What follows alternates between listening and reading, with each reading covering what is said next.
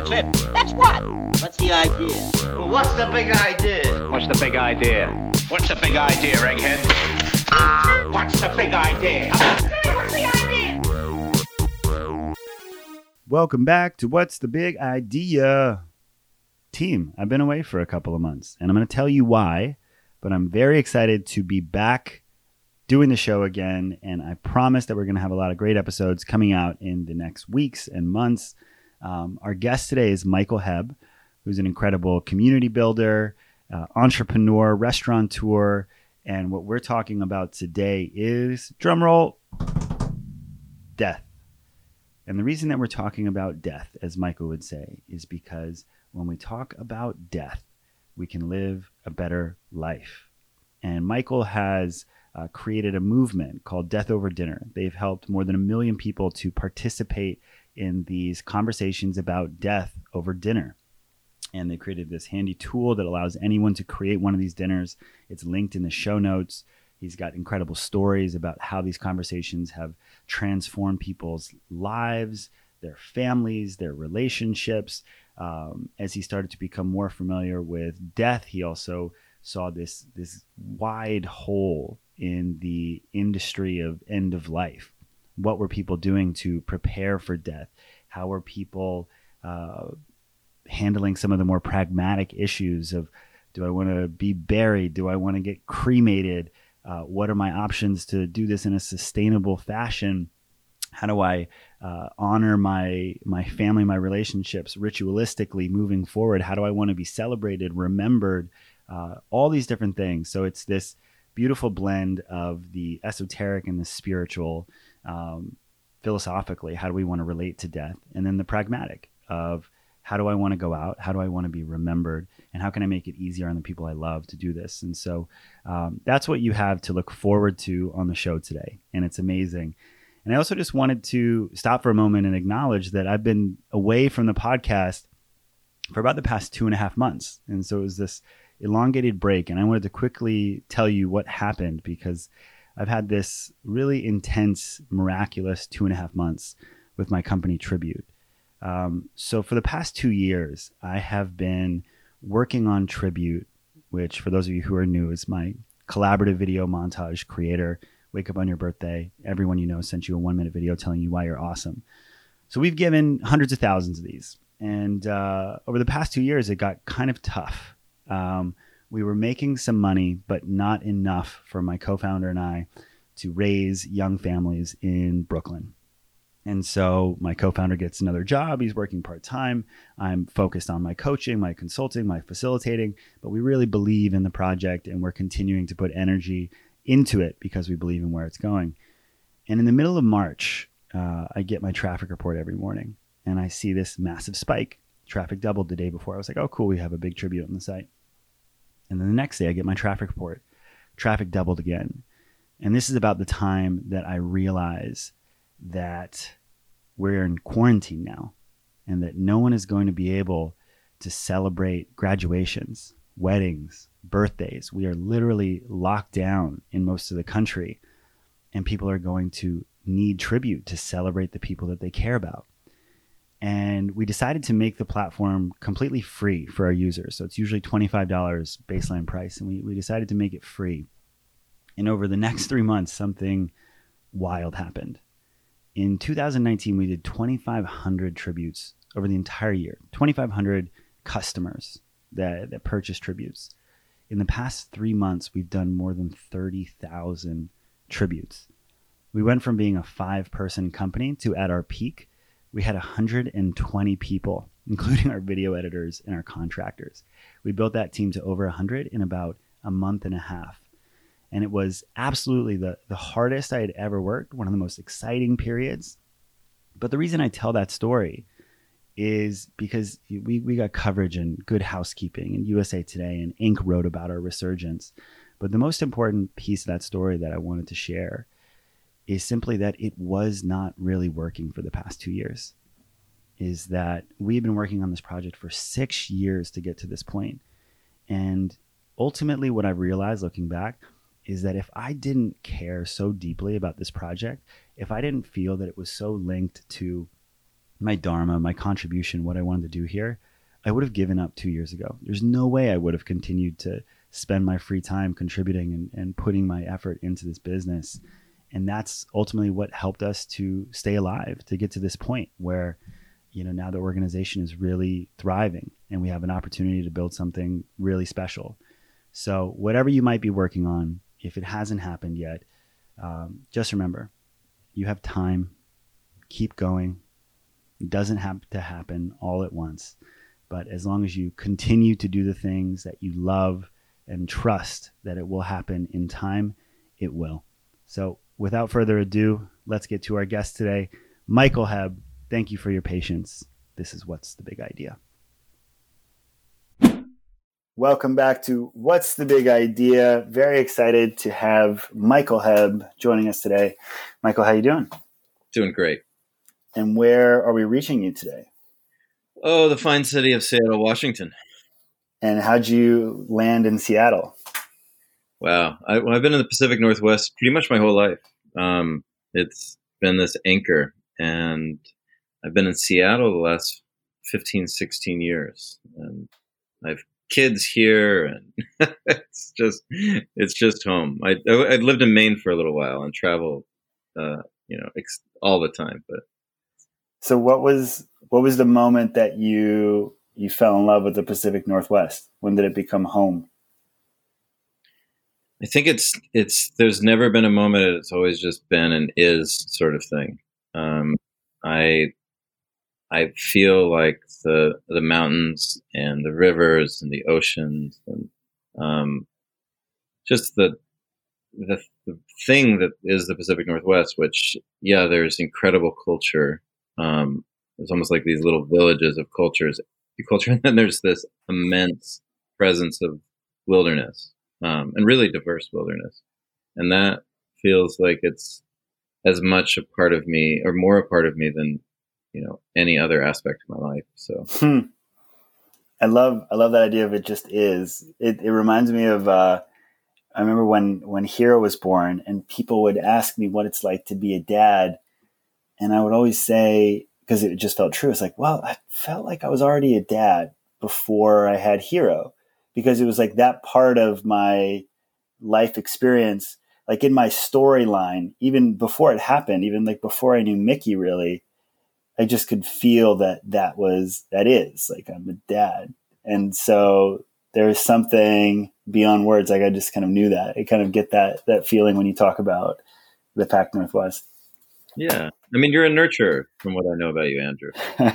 You like to take care of people and see them thrive. And so, of course, you were the dad gene was already there. Thank you, brother. Well, and so people who listen to the show know that oftentimes before I start my conversations, I share a little appreciation for the guest and why I'm excited to have the conversation.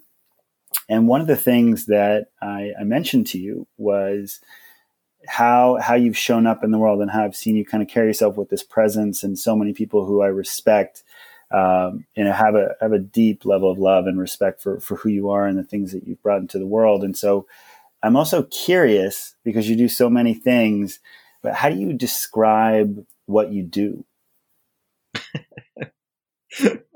I don't. It's, it's a gift. It's not it's a gift to not be reduced to a single thing. But it really is problematic at cocktail parties or in elevators. Go ahead. No, I was going to say, and I appreciate that. And I'm curious if you trace back kind of the creations, the communities, the writing, like, is there thematically a through line through it all that ties them all together in some way? Yeah, I mean, it's going to sound really maybe a little bit like too much or something, or too ambitious, but it is also a very humble statement. And it comes down to something that Stuart Brand, the author or creator of the Whole Earth Catalog, said once, and he said, "My client is civilization."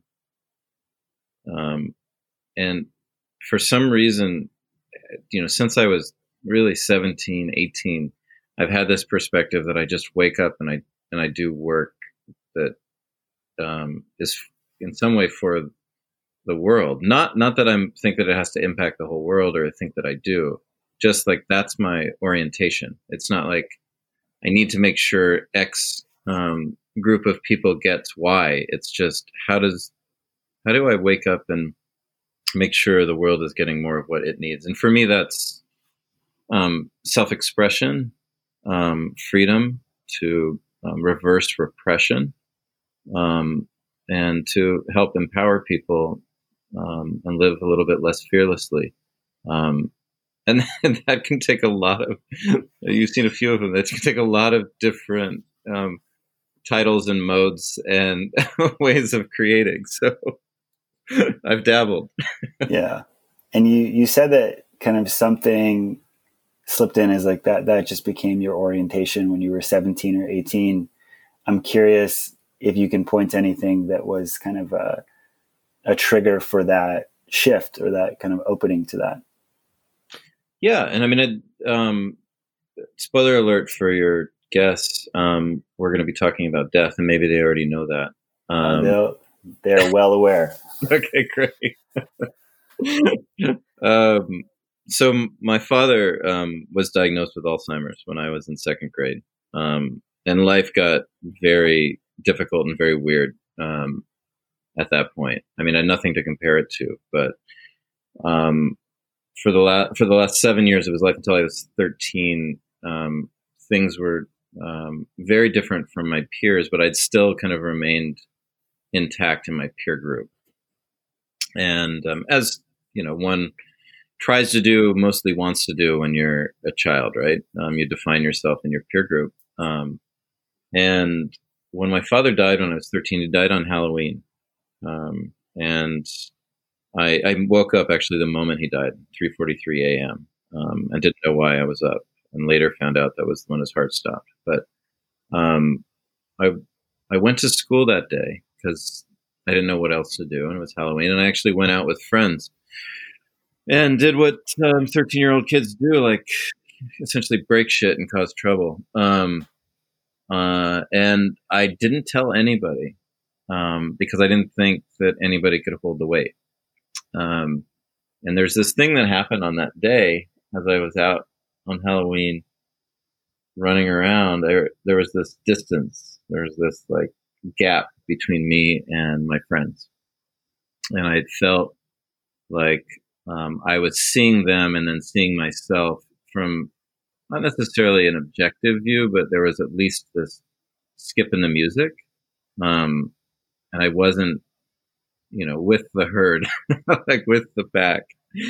And I started asking myself and the world some really hard questions. And I think that that's where it kind of began. And I started to be very interested in Eastern mysticism, well, mysticism in general, and Eastern spirituality and meditation, and just began a route that really I think it started to form more clearly when I was 17, 18, 19. And it was this orientation towards there's something much larger than just my friends and my context that I'm living in right now. It's beautiful. And I'm curious, you talk about that separation that existed and kind of holding on to that grief and so many of the things that you were processing kind of in the aftermath of your father's passing. I'm curious how your journey opened you up to share your full self, and where in your journey you feel like you reached that point where you started to, because you talked about self-expression being one of these anchors into your experience and your contribution. I'm curious because you have kind of a presence and a confidence that I really admire. I'm curious where in your journey you started to express yourself authentically and fully.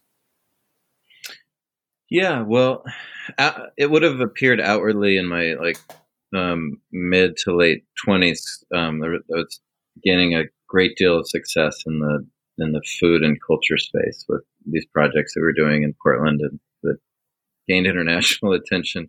But it was really, it was after that all of those projects failed, which they did really significantly. I lost everything when I was 28. Wow. I had about 100 employees.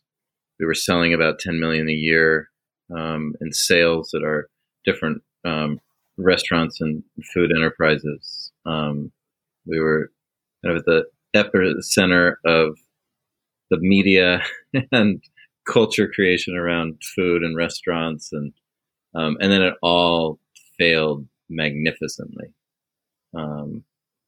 and lost everything. And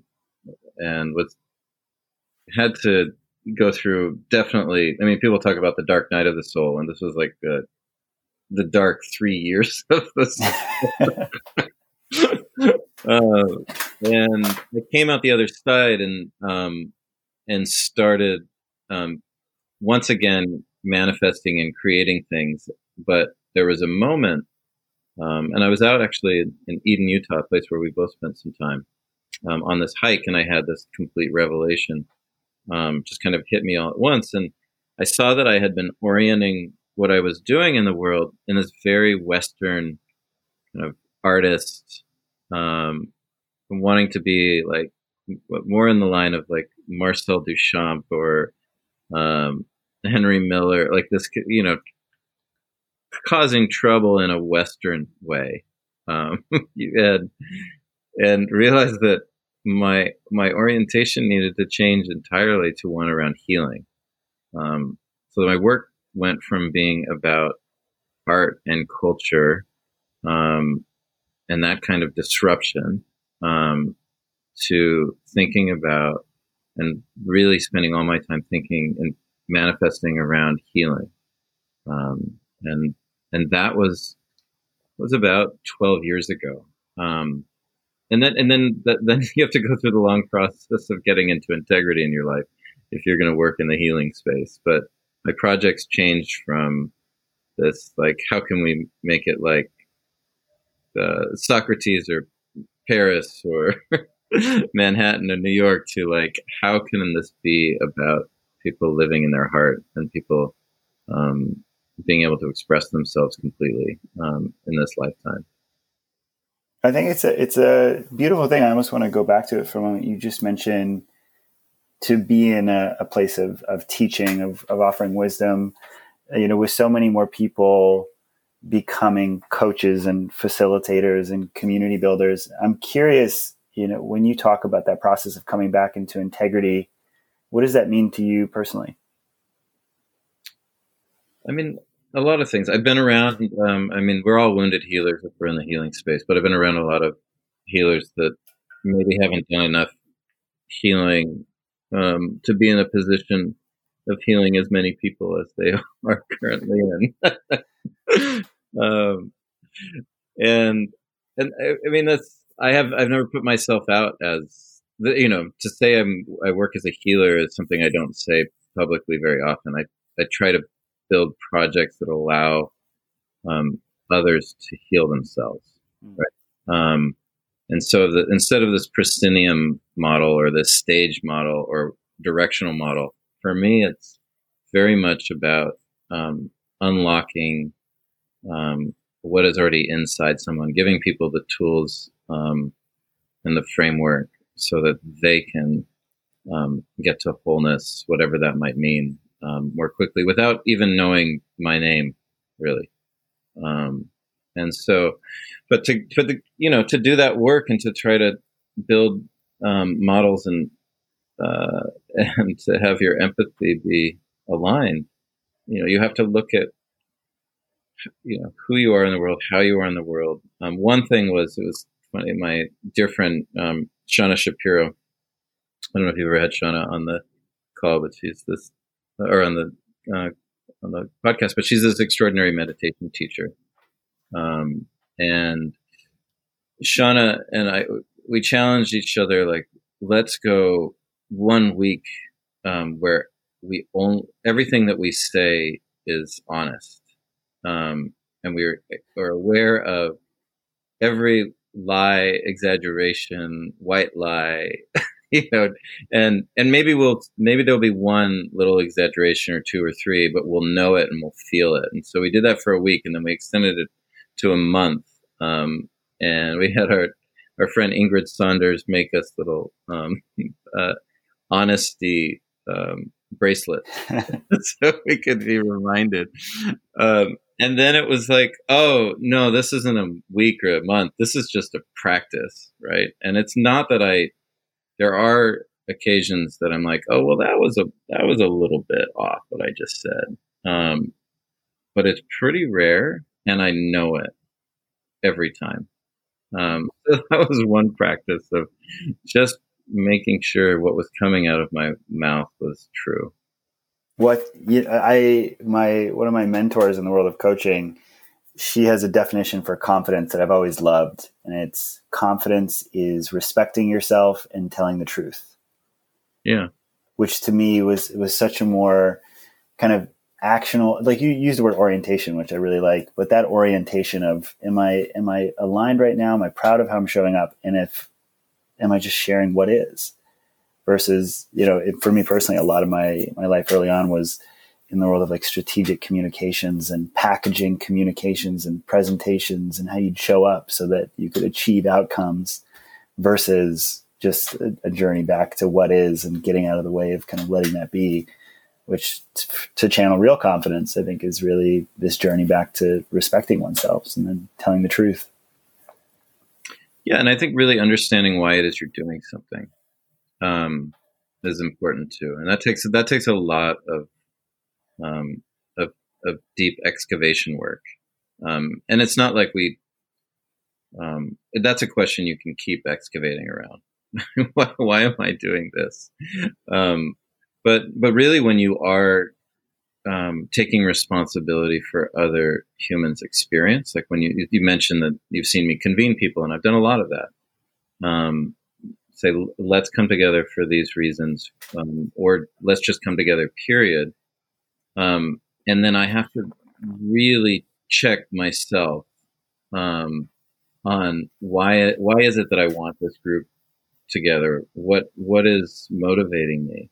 And take a long and hard look at those motivations. I think there's a lot of people that are convening people for the gaining, you know, for self-aggrandizement or to enrich themselves. And that can be fine if they're clear about it, right? But there's a lot of mixed messaging in the world. And so I wanted to get very clear.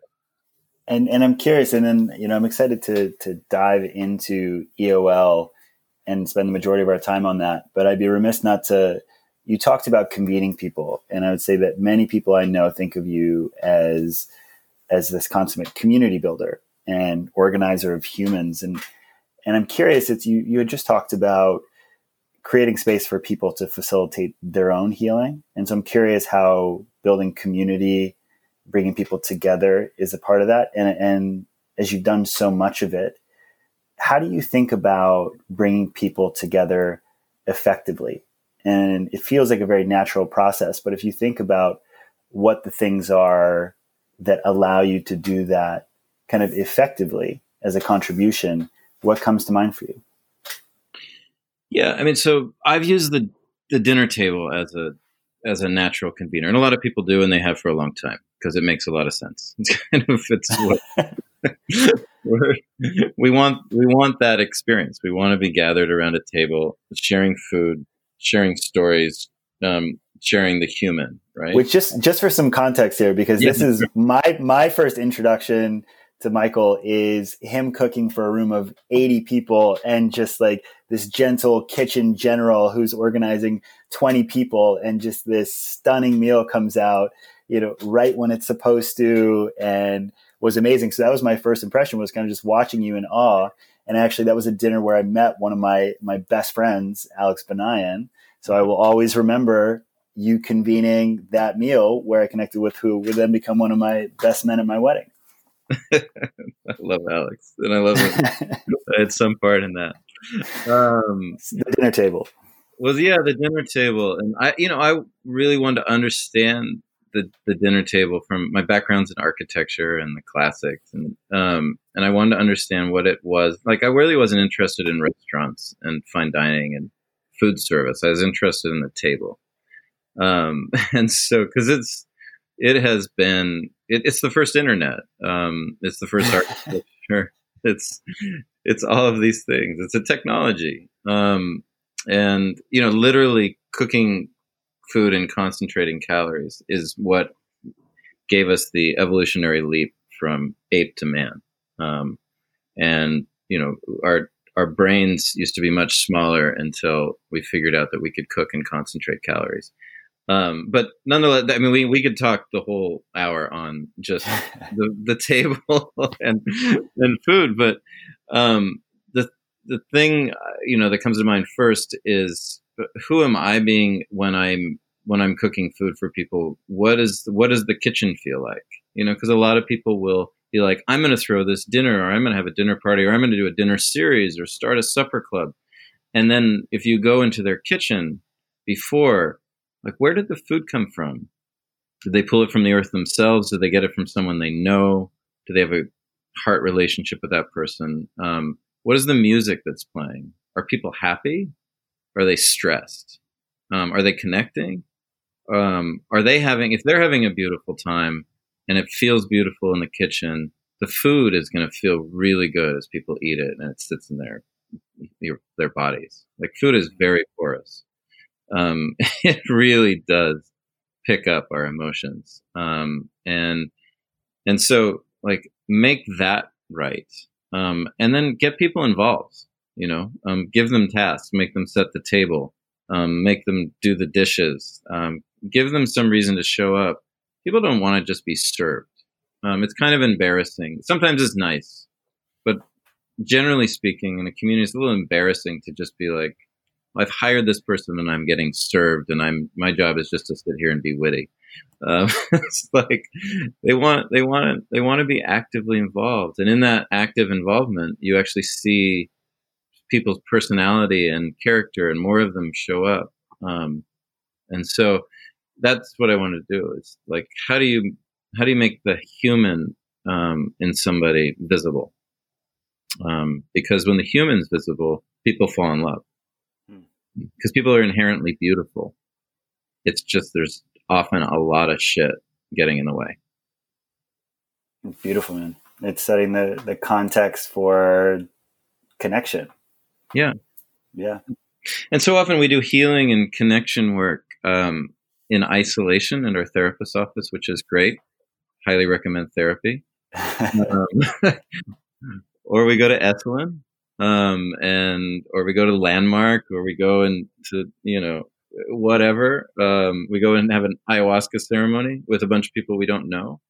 And we have this incredible experience with a group of strangers and we try to take that consciousness back into our lives. So a lot of our healing is done in isolation or with strangers. And for me, it was like, how do I get people to do the most important healing work with their family and their friends? So it can change the dynamics in their lives where they live every day. Right? Yeah. And even when I think back to that dinner at Summit, I think that they may have had like prompts on the table or something like that. And my friend Ben, who runs the events company Splash, he always talks about it as the difference between an event and an experience. And an event is like, you go somewhere, you consume something, and an experience is something where you go and you contribute to it. And it's that little shift of, as an organizer, like always thinking about, how are people contributing to this? Like, how does this become a dialogue instead of a monologue, which is one of the simplest things that I think organizers can do to make their events experiences and much better for everyone there. Yeah. I think that's a powerful distinction. And I'm curious if we can track, I love the idea of moments. I like taking us back into a moment of time. And so I've already shared a little bit about my own experience with Death Over Dinner in the intro, and so they're somewhat familiar with your work. But I'm curious when your work, your anchor, your orientation shifted towards death. When did that come into your frame as something that was maybe first just important or interesting for you to explore or investigate more deeply? What sent you down that path? Well, I mean, it was always there because it had been such a defining part of my childhood. I lost my father. I lost my best friend in a skiing accident a year before my father died. My cat got run over. I mean, it was like the world was telling me something that like death was part of my genesis story for sure. I think that where it really found its anchor was when I took a teaching position at the University of Washington in their graduate school of communications. And they'd given me this really wide, expansive teaching fellowship, title with the idea, my marching orders were really interesting. They were, how do you scale experience? How do you scale the dinner table? Right. So the dinner table we've been talking about is really defined by intimacy. It's not defined by scale. We think about the weddings you've been to when there's 150 tables, not your most memorable meal generally. Right. Like you like to be at a table with 8 friends, 7 friends, 5 friends locked in extraordinary conversation in an amazing location, or something's happening that's making it really, memorable. So how do you scale that experience? How do you, make the finite infinite?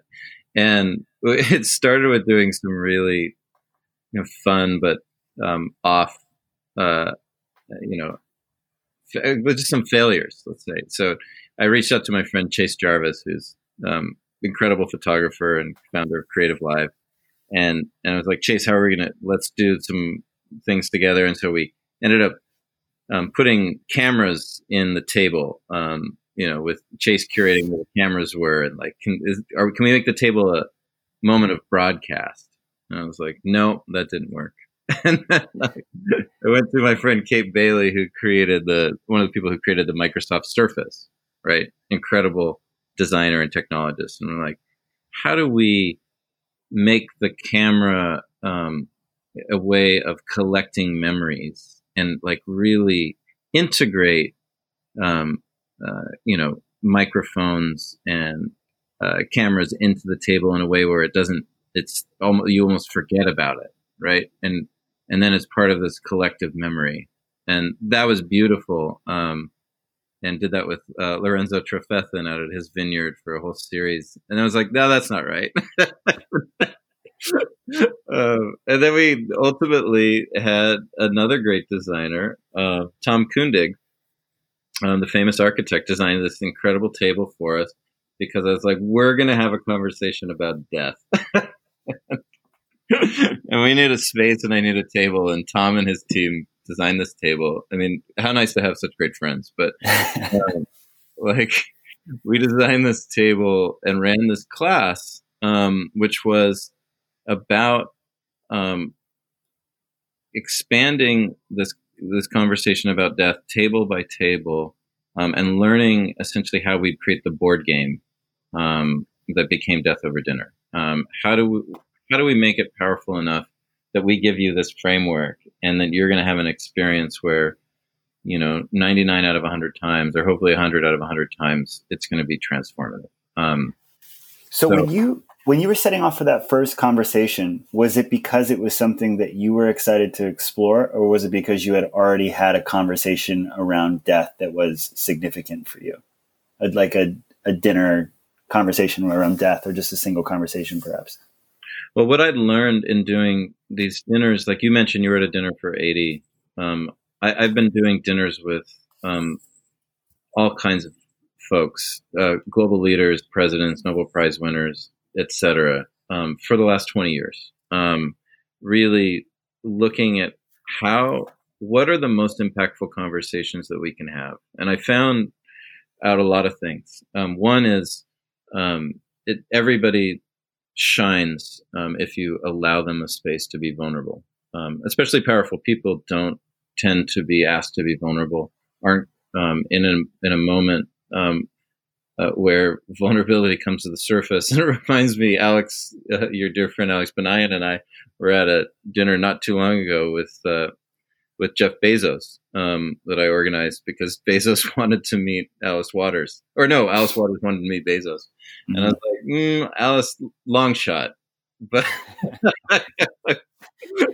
so I called up Elliot Bisnow and he was like, long shot.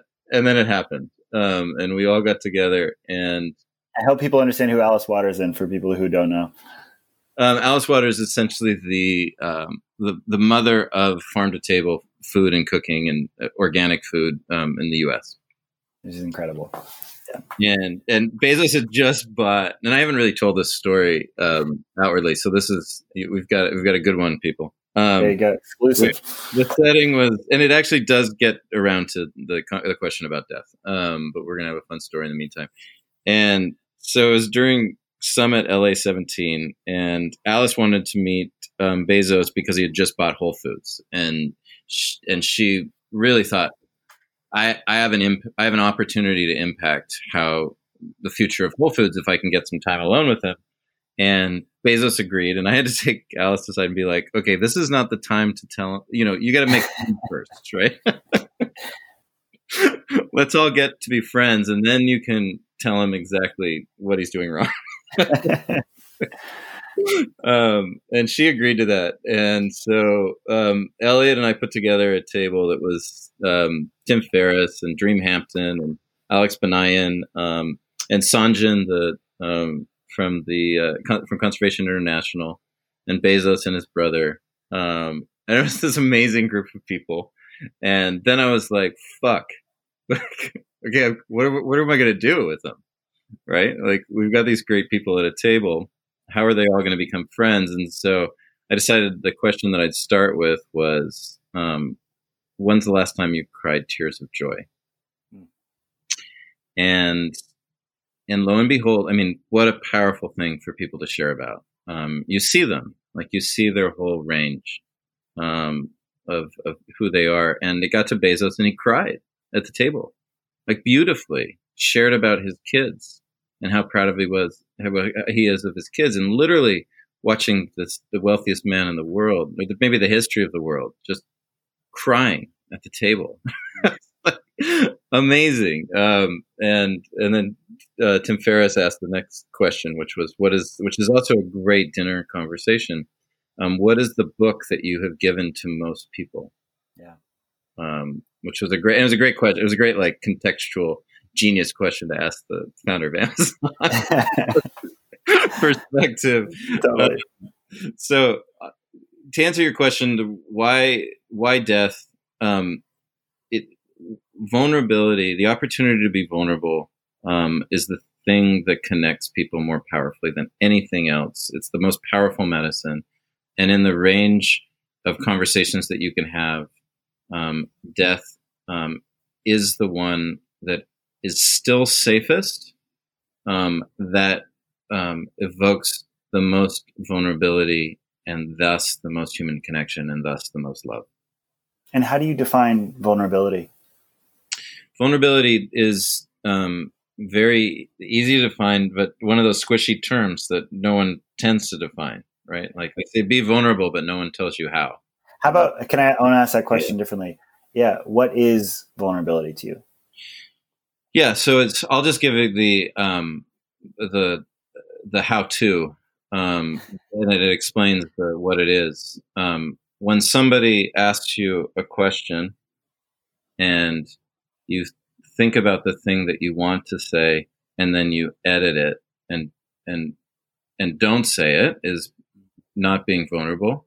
When you actually do move through your fear and say it, and it doesn't even, there maybe doesn't even need to be a question, but when you do say something that you're afraid to say, and you step over that fear, that line in the sand is the line around vulnerability.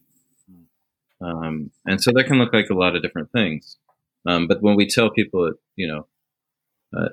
over dinner at the events or the dinners, it's just like, it's a race to the bottom. The most vulnerable wins. Step over that. And I have to, every time I'm hosting a dinner, even though I've done hundreds, I have to constantly search for what can I step over? Where is fear constricting my expression? Because if I model it and I do it, I'm going to give, it's going to feel good personally, and I'm going to find new space to play in and ways to be. But I'm going to give somebody else permission. And that's especially if you're doing dinners in the Midwest, you're like, you're not going to do it for yourself. You're going to do it for somebody else, because that's just part of the Midwest. But let me tell you how to do it for somebody else. You're going to give somebody else permission if you're vulnerable. So do it. And they're like, oh, okay, yeah, I can do that. Yeah, it's at some of our Junto retreats, one of the callbacks that we always usually reference is the idea that we even use the term authenticity. As we say, real authenticity is an act of service in this container, the same way that you have a dinner table, we'll have, you know, the great outdoors, but in this container that your authenticity is an act of service because it creates the space to liberate someone else's. And that reminder, when people see that, when there's a share, and I can imagine that night, and I've experienced it because I've sat at one of these dinners, but when someone goes there, or you see someone like a Bezos cry, it creates the space where now someone else can go there. It's an inherently like brave act and one of service, I think, which is so beautiful. Well, and I've seen it in a lot of, I see it in the everyday. I see it change. These dinners change dynamics between, you know, mothers and daughters and fathers and sons and vice versa, where you'll watch and you're like, oh, you've actually never communicated in this way, this honestly, this openly with, you know, these people that are the closest to you in your life. Like, and you're seeing how good it feels. Cause sometimes you'll do that in like family therapy. It doesn't feel so good or couples therapy. Sometimes it doesn't, sometimes it doesn't. But the nice thing about the container around this conversation about death is, there isn't that much interpersonal drama. It's really kind of, we have a kind of a singular relationship to death, and no one's an expert, and so it has this kind of this safety and this ability to go really profoundly deep. Obviously, I mean, I was doing a dinner recently. We partnered with the Cleveland Clinic, as you know, and because of our mutual friend Adrian Boise, and I was doing a dinner with the heart surgeons, with the cardiothoracic department, and it took a lot to get to them because they were very resistant. Many dinners moving on up around the ladder. Of surgeons and care units, et cetera. And we'd arrived at the cardiothoracic team, which this is where they invented heart transplant surgery and first, were successful to complete it. So pretty, and I'm with some of those doctors, right, from those teams. And there's like 75 of them. And I'm scared shitless, right? Like they're literally like, who is this guy? And he's not a doctor and he's not a medical expert, and he's here and he's telling us that we should talk about death. And for some reason I've ended up at this table because so-and-so said it was a good idea, but I don't trust this experience. We save lives. And, you know, and I was like doing my introductory talk. I was like, so you rightfully understand medicine as something that saves lives, right? That's pretty clear. You practice medicine to save lives, to keep lives long and healthy, and just to beat off death. And I was like, well, tonight I want you to do something for me. I want you to imagine that death itself is the medicine.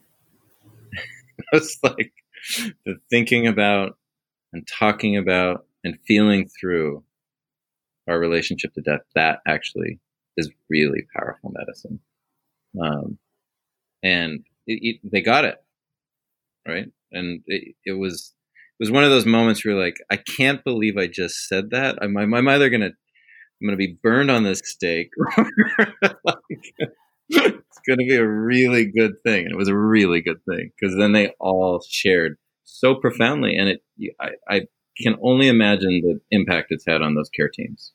And outside of what we've kind of talked about already, of death being this spearhead to open up real authentic vulnerability between groups in this kind of setting. I'm curious, when you say death is the medicine, it's when we think about how a conversation about death can evolve our relationship with death and just with life as well. I'm curious, how does and how can a conversation about death be important in our lives? Yeah. Why is it important? Yeah. I mean, if it's not something that you're engaged with, there's a lot that you're denying yourself, right? It's like you walk into Baskin Robbins and you just are like, no, I only want to know about two, not the 36, right? You're like, you keep the 30, 34. I just want to know about the two flavors. And death is one of those things. It expands our life. It's paradoxical, and truth generally is. But Confucius had this great saying, and thing that he wrote, which was, in every life there are two lives, and the second one begins when we realize that we only have one. Yeah, which is it's kind of hard math, but it also just very clearly points out that once we realize the whole hashtag YOLO sense. And it doesn't even matter how you whether it's through Confucius or through hashtags, that once we come into a relationship with our mortality, we get access to a lot of things. One of them is having priorities, having clarity. We're suffering from a mental or a public health crisis called the lack of meaning, right? Like people are taking all kinds of medications to help with the fact that meaning and why they're here and what the significance of their life is, right? It's a huge mental health and just public health crisis, I would say. And if you want to know why you're here, face the fact that you're not always going to be here.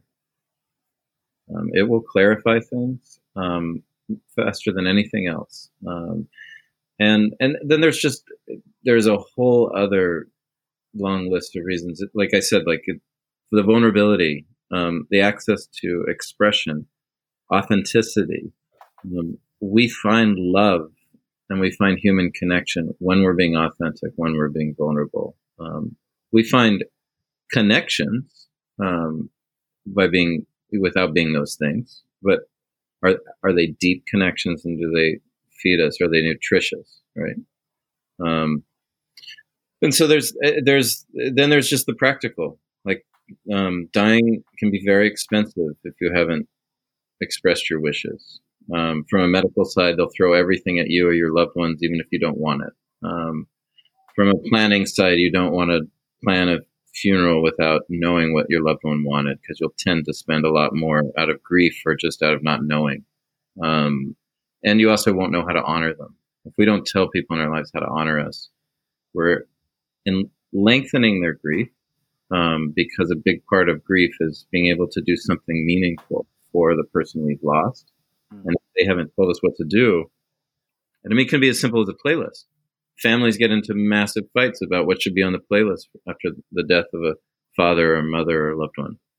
It's like, let's not do that. Let's not get in a fight over who gets the teapot. Let's think about, if we think about these things and we make a plan, our life gets bigger, it gets brighter, it gets more vital. We become more calm, and we're giving a gift to those people that we're leaving behind, for sure. Yeah. And I want to section off, kind of the tail end of this conversation to dive into the pragmatic as it relates to rituals around end of life and what people don't know about dying. You just alluded to it about how it can be very, very expensive without a plan, and can lead to people not really knowing what to do. So I really do want to get into some of the pragmatic aspects of end of life in a little bit. And I'm curious, why we're on just this, or transforming our relationship with death.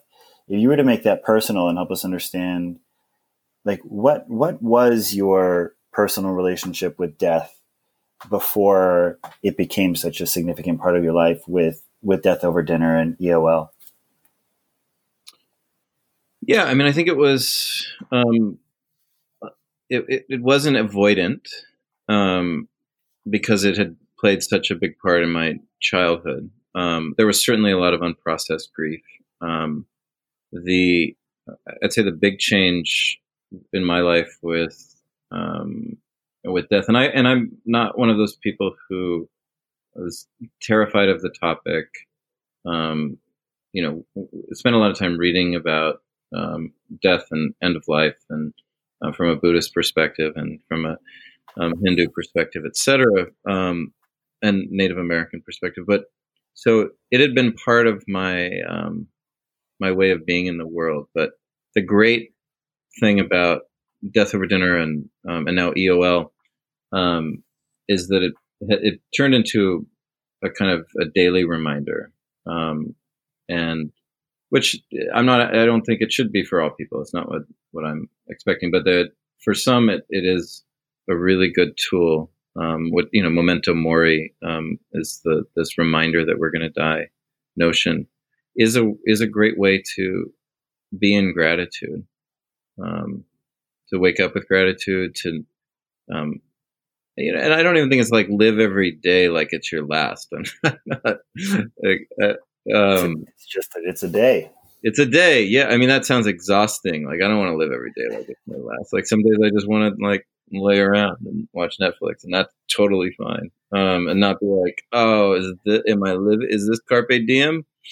You know, it's like, Mickey and I had a little art project that we created. I don't know if you know about this, but we created this as kind of our what's it called when you bring a gift for like a dinner party? It's called a there's like a name for it, right? Just when you go to a party, well, whatever, where you bring like a bottle of wine, and we don't really drink, and so we created these books, and they're just called "Holy Shit, We're Alive," and it says "Holy Shit, We're Alive" on the cover.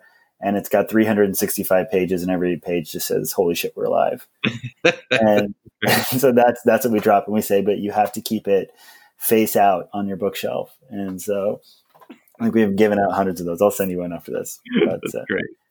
And yeah, so that's kind of what we wanted. Death Over Dinner, or Let's Have Dinner and Talk About Death, was the big name. It was like, in and of itself, it's like your book cover. It's a reminder. They're already having the conversation internally, even if they don't have a dinner. Like, everybody listening to this, you are now talking about death in your head, or you're completely ignoring us. That's just what I do. And so, to paint a picture for people, you had talked about shifting a relationship with a parent. I have a story actually about having one of these conversations with my dad a couple of years ago. I'll tell you about in a little bit.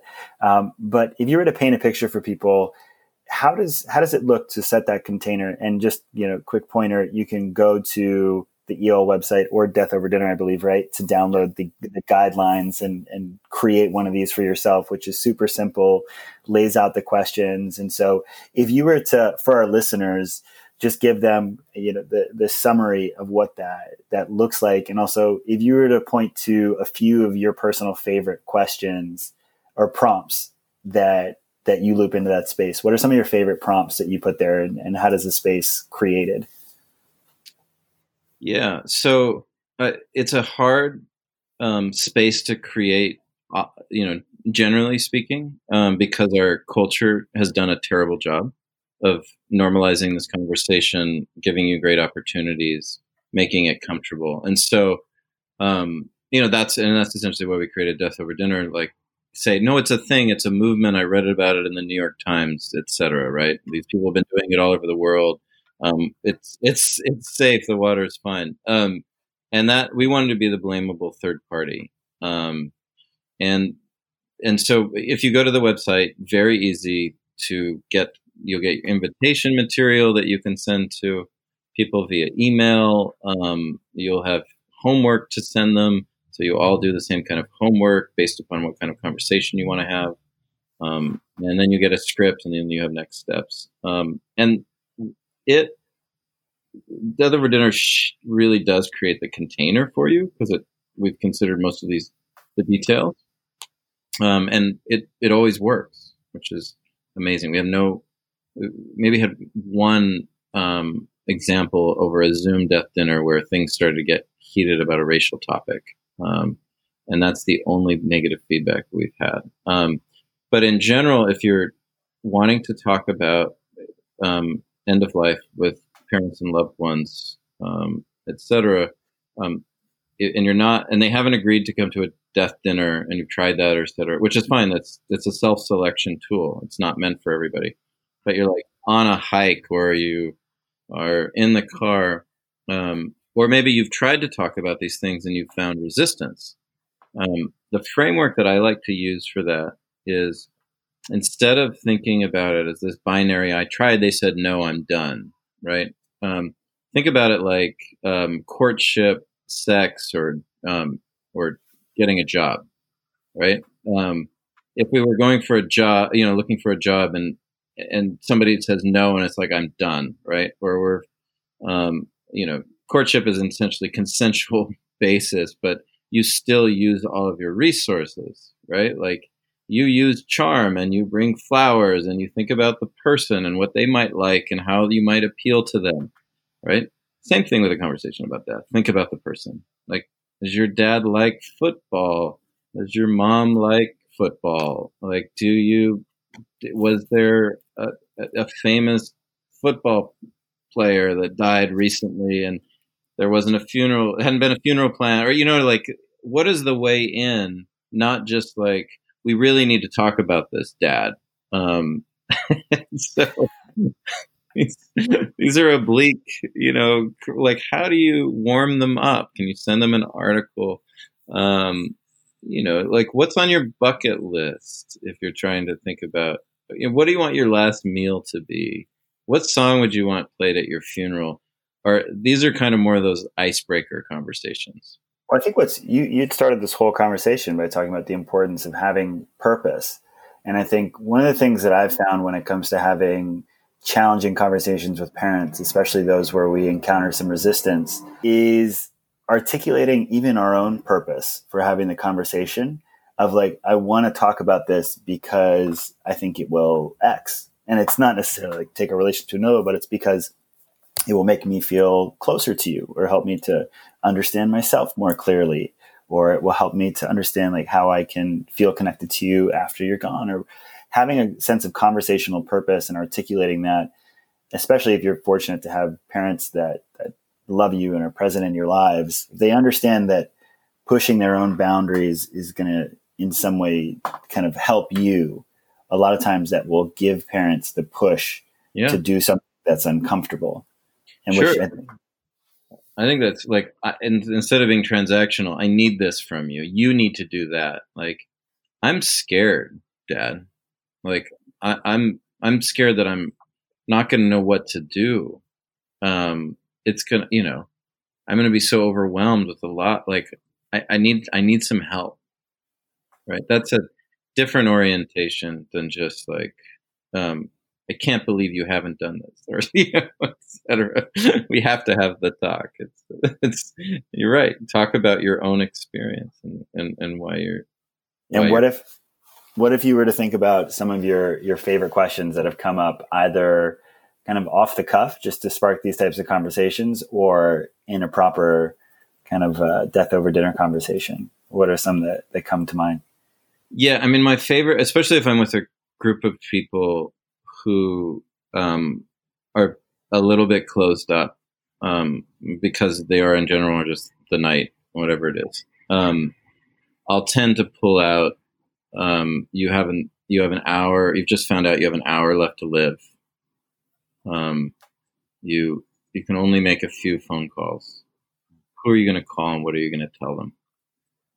Right. And that for many people, and sometimes we'll do you have 30 days left to live. How do you feel? I love that one, man. I'd love that one. I've never heard that one. Yeah. That's great.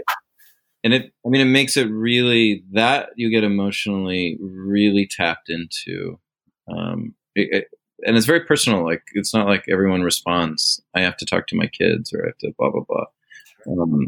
But that, now they are actually thinking about not being here. And their time is limited. And people go there. right? They really put themselves into that position, and they learn a lot about themselves when answering that question. But yeah, I mean, extend it out to the 30 days if I feel like a group is already there, and they, you know, if you have 30 days left to live, how are you going to spend it? And what is your last hour like? Who's around you? How are you feeling? And sometimes, you know, it really opens up the sense of empathy around the people that are in their lives that, you know, are closer to the end, and how to support them, because now they've actually gone through an emotional exercise of thinking about it. So, I mean, there's so much, we're babies at this conversation. It's like, you know, we mentioned food earlier. Same thing happened to death as it did to food. In the food world, we industrialized it. And we thought that that was a good idea. In the death world, we medicalized it. And we thought that was a good idea. Both are community acts. Like, food is an act of community. And if it's not an act of community, it doesn't have nutrition. Like, but literally we stripped the nutrition out of our food. And same thing with death. If we hide it away, or birth, you know, with the rebirth of birth has been so important. But with death, we've hidden it away and we've medicalized it. And when you don't give people access to it and you don't make it a community act, you strip it of its nutrition, and the grief is longer, harder, messier, and it's not as it doesn't have the opportunity to change us in the ways that death has its capacity to, in the good ways. And so I can sense this natural transition in terms of where, again, your orientation is from having a conversation about death to now exploring the industry of death and kind of like the mechanisms that are facilitating, you know, this transition that we're all going to experience. And so when did you start to become aware of what was happening there? And when were you alerted that something had shifted, not for the better? Well, pretty quickly. I mean, we were doing actually immediately all this work, like, hey, let's get people to have this conversation, because, you know, 75% of people are dying not at home, and or 75% of people want to die at home, and only 25% of people do, right? So it was like, wow, half of the United States is not getting what they want. So let's get them to talk about it, express it, change those numbers. Those numbers have already changed. There's now more people dying at home than anywhere else, which is a massive shift because of so much effort. Just so I understand, and that is that because more people are dying in hospitals? No, more people are dying outside of hospitals now, or actually going home to die, or dying in hospice, or alternative. More people were primarily dying in hospitals, but now they're dying. The primary place that people die is not hospitals. And, you know, we go down all the statistics, but it says that there's been this amazing sea change around people dying in places that are more appropriate places to die. And what was the catalyst for that? There's been a lot. I mean, it's projects like the Conversation Project and Death Over Dinner and palliative care and hospice, and an incredible shift in the end of life space. But I mean, we're like, awesome, let's empower people. Let's get them to have these conversations and make these choices and know that they want to be like an active, engaged part in their making their own decisions. And then like, oh, wait. Now, if I go into try to or create a plan to figure out what I'm going to do for senior assisted living, memory care, hospice, funerals, you know, memorials, grief.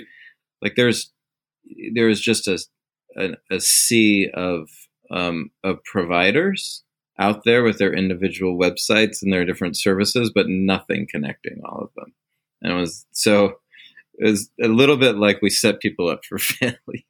Like now we've, you know, if I convince you to go get life insurance, you can go find life insurance right now really easily and feel pretty good about it. Right now, if I convince you to go get an end of life plan, I wouldn't have had many places to send you. And so that's why we took a step back and then started building that. It was like, we felt like we owed it to people.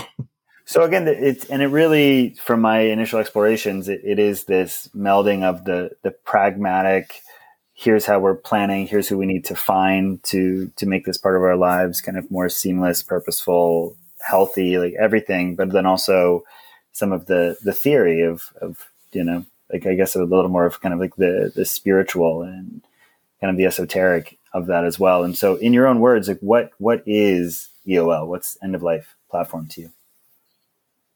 Yeah, well, I think you captured it. It's the practical, and it's also the spiritual. That's sort of the expansive, the awakening. But it doesn't. One doesn't get in the way of the other, right? Somebody can come to EOL, and for those people who are listening, and are like, "What are these three letters?" And it's just EOL.community is the URL, and it just launched, but it really is the whole continuum of care, all in one place, from early planning to a critical or a terminal condition, or just a natural death, all the way through to who are the best providers for funerals, memorials, cremation, being turned into compost, being turned into a tree, being part of a redwood forest, turned into coral, you name it, right? To who are the best people working in grief, etc. And then how can I organize my personal adventure? It's very much set up like a choose your own adventure, but simple and there. And we have literally, you know, already all of the best providers in the space and growing every day. Because I didn't want to just create like,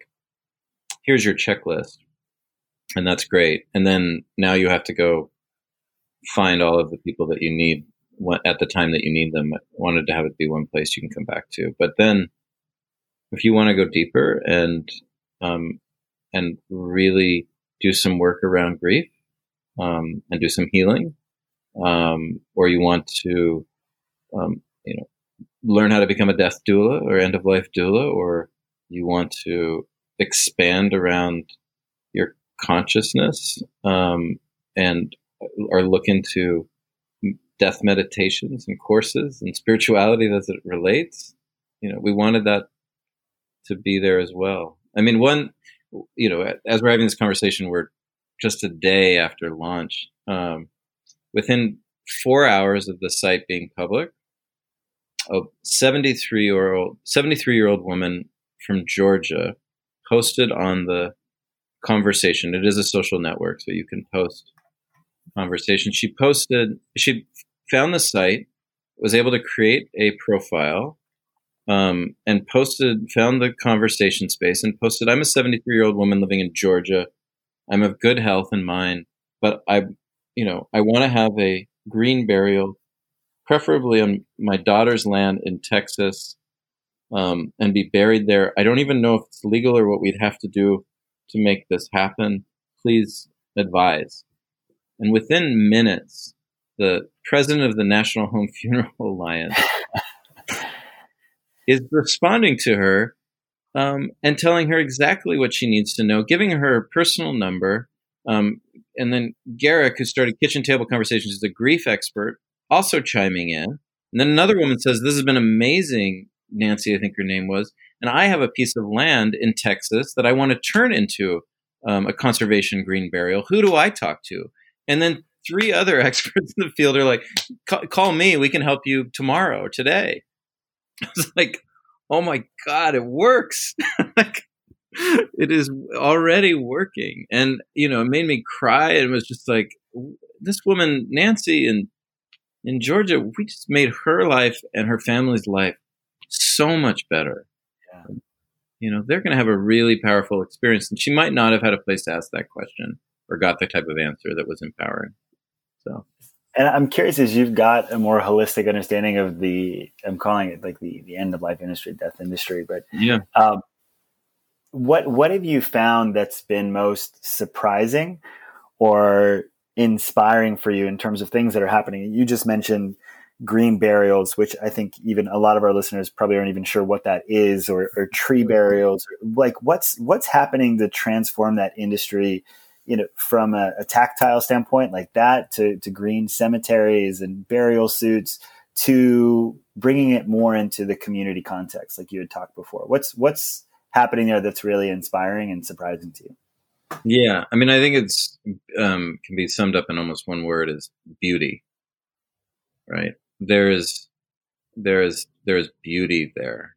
And by that, I mean that instead of when we think about dying, we think like, okay, I'm in a hospital, I'm in an ICU, and then there's somebody who I die, and then somebody that the doctors don't know comes and takes my body and takes it to somebody that my, you know, a funeral director that they don't know. And then there's a funeral where there's, you know, in this place that I've never, my family's never been before, has no relationship to, and I'm in a plot maybe, or I'm cremated and then they don't know what to do with my ashes. Like, this, you know, and then there's a memorial and it feels a little stilted and weird. So these are kind of some of the things that come up for us. And then it's like, wait a second, there can be a vast amount of expression and beauty and opportunity for people to emote, grieve, heal, connect, celebrate, be inspired by, miss dearly, all of these things. And it can look a lot different than it has traditionally or conventionally. Traditionally, it looked pretty beautiful, but conventionally. And just for one, like medical directors need to know funeral directors, need to know grief therapists, need to know, you know, financial and insurance planners. Like they all need to know each other and have visibility to each other. And they need to know the best stuff that's happening in the space. And currently they don't. They don't, and they have no visibility to each other. And so, I mean, with EOL, we're like, let's put them all on the platform together, and they'll see each other, and they'll know about each other, and then they can give these gifts of beautiful opportunities or alternatives or options to people. I mean, one is Parting Stone is one of my favorite discoveries. So when somebody is cremated, you get a box of ashes, and you may have paid for a more expensive urn or some sort of, you know, and then what do you do with it? Or you have the ashes and then you think that you're going to spread them somewhere meaningful, which is a great idea. And then this guy, Justin Crow, was like, well, what if we made rocks? What if we solidified in some way those cremated remains? And he figured out a way to, with very few additives and nothing weird, turn ashes into these beautiful stones that get polished. And it just so happens that every body produces a slightly different color stone. Wow. Right? And these things are like, some of them are like aquamarine and amber and then you get like 20 to 30, depending upon how many, you know, how big the person was, et cetera, of these hand-sized, or, you know, it can hold in your hand stones that you can distribute, and people can literally hold the person, take them with them, and then if you want to take that stone and cast it into an ocean, it's a little bit different experience than like. Trying to scoop out the ashes and have it blow back in your face, which is what happens. But it was just this beautiful thing, and people don't know about it, right? And it's are you going to be turned into a diamond too? Extraordinary. You probably they were on Shark Tank, but and I'm curious. So for you, like what has become clear about how you want to exit and how you want that to look and what you want people to do for you once you're gone? Have you had any moments of clarity in terms of what that looks like for you? Yeah. I mean, it's kind of like, I'm a little bit like, Charlie in the Chocolate Factory, or, There's so many, like every day I'm like, oh, there's this and there's that. So what I'm more, I guess more importantly than my own ceremony, and what I get turned into, it's that I want to die knowing that people are expressing themselves around this in extraordinary ways, that there is beauty and then there is creativity in these rituals, and that people are able to grieve big and loud and not be shamed for it, and celebrate people in a big and loud and or quiet and subtle and meaningful way. And then also just to get the nutrients back into it, get the meaning that they need so that they can move on with their lives in a powerful way. So that's, I'd say more like, hopefully my death is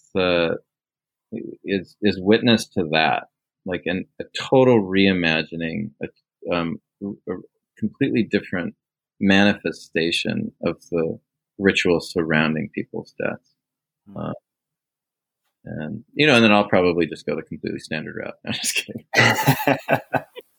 Too much pressure. We've got time, or maybe not. Who knows? Yeah. And Michael, you have one daughter, is that right? I have two. You have two daughters.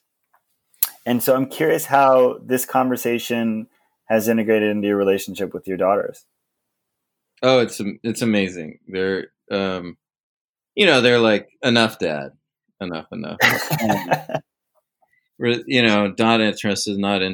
But then if I'm slightly adjacent to the conversation and someone asks them about what does your dad do? Yeah. Or, you know, why is this work important? Or you cannot, like, I start crying when I hear it because they get it, right? Yeah. They literally, I told my 11-year-old about the 73-year-old woman from Georgia, Nancy. She got like tears in her eye and she was like, Dad, it's working. You know, this is what you wanted. It's already happening. And I was like, I didn't even have to finish my lines. She knew. And she like gave me this big hug and was like, wow, okay. You've been listening. Well, so, you know, one of the things that I always love to do is to kind of do these little thought experiments as we're bringing the conversation to a close. And it's so, how old are your daughters now? 11 and 19. Okay, so 11 and 19. And so if you could offer them some wisdom on death and what you think, what you hope they consider, that they know about death, and you knew that they would receive whatever you had to offer them, what would you want to make sure that they knew? Well, I'll frame this around my death, right? Yeah. So, and less about their own. But if I was going to die in a week, you know, or answer that you die in an hour conversation, what are you going to do? I would want them to know that they had my tribe, but not just generally speaking. I want them to know who they go to when their heart is broken. I want them to know who they should, I might lose it here a little bit, but who they should call when they got the first job or the accepted to that college or didn't, right? And who they can celebrate with or who they can grieve with, who they can take acid with, who they, you know, like who they should call when they're ready to do some, you know, to do an ayahuasca ceremony. It's not like my daughters are destined for psychedelics, but, you know, like who do they call when they fell in love for the first time or had their heartbroken? And then I also want those, you know, that my friends to know that that's their responsibility, right? I want them to know that, you know, they call Zurovsky at this instance or Rosenthal at this instance or you name it, right? Melissa Palmer for this. And like all of these people in our lives that we share in this community, like I want them to know that the things that I could provide if I were here are probably better provided in these different people in the community if I spread it out. And I didn't have that, right? I thought it just kind of went mute. And that's, I want them to have a roadmap. I want them to know specifically who's there for them. That's beautiful. And if you had an opportunity, if there's anything else that you'd want our listeners to know about the conversation that we've had, we did so beautifully from kind of your personal path to convening and building community to death and all the way through the industry and some of the more pragmatic elements. But I'm curious if there's anything else that you feel you want to offer to the audience just for the conversation to feel complete on your end. Anything come to mind? Yeah. I mean, you're not afraid of this conversation. You may be listening to us and be like, oh, I don't like talking or thinking about death. And it's okay that there might be some confusion around, it's okay to be afraid of death. It's okay to be slightly uncomfortable, talking about what you want for your last wishes, etc. But I think ultimately, you know how to talk about this. That it's in them. It's within, just like how being a father is already in you. This is a conversation that's in us. It has always been. It is as much human as singing or laughter is. And we've just forgotten. But there you go. And not only is it in you, but thanks to you, we've got these helpful guides to actually make this happen. So for anyone listening, I really do hope that you take some time, especially even if we're in lockdown and you got to do it virtually. But in times where we're starved for connection, this is a very tangible path to create some in your lives. And I hope that people will not only explore Death Over Dinner, but EOL, and we'll link everything in the show notes. And Hebb, thank you so much, brother. I knew it was going to be good, and you did not disappoint. So I look forward to being at one of your dinners in person sometime soon here. I can't wait. Thanks for everything you do, Andrew. Thanks, brother. Back at you.